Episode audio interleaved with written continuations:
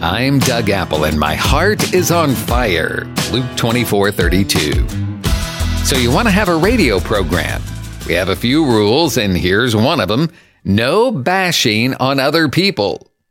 Yes, you can talk about what's true. You can talk about what's being done wrong. You can even talk about people who are doing wrong. But the rule stands no bashing on other people. But Doug, what about their politics? What about their lifestyle? What about their bad doctrine? What about their evil ways, their deceptions, their cunning, conniving, crafty criminal lives? I don't care what they've done. I don't care what they've said or what they're promoting. If they're out of bounds, you can point that out, but you don't trash them in the process. Why not? Where does that come from? Is it even possible? In 1 Peter chapter 2 verse 17, we encounter three of the most powerful words you'll ever read in all of the scriptures. It says, honor all people. Honor all people. Now, why would that be in the Bible when there are clearly people and actions and ideas that are dishonorable? It's because God, as always, is setting for us the very highest standard. Do you want to live at the very highest standard? Are you ready to rise above the fray, to live at a new level in your walk with God?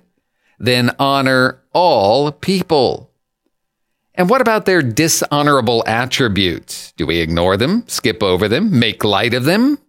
Of course not. But we approach every single person on the planet with honor. Why? Because they're people, creations of God, created in his image, and thus they're worthy of honor.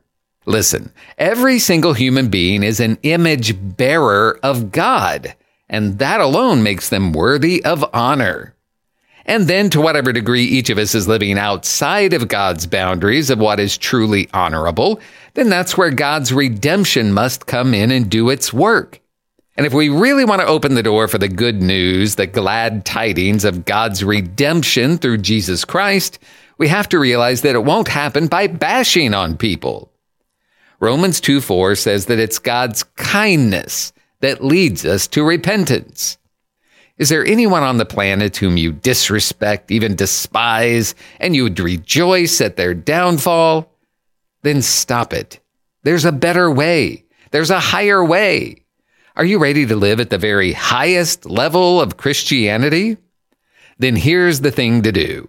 And it's found in these three simple words in 1 Peter chapter 2 verse 17.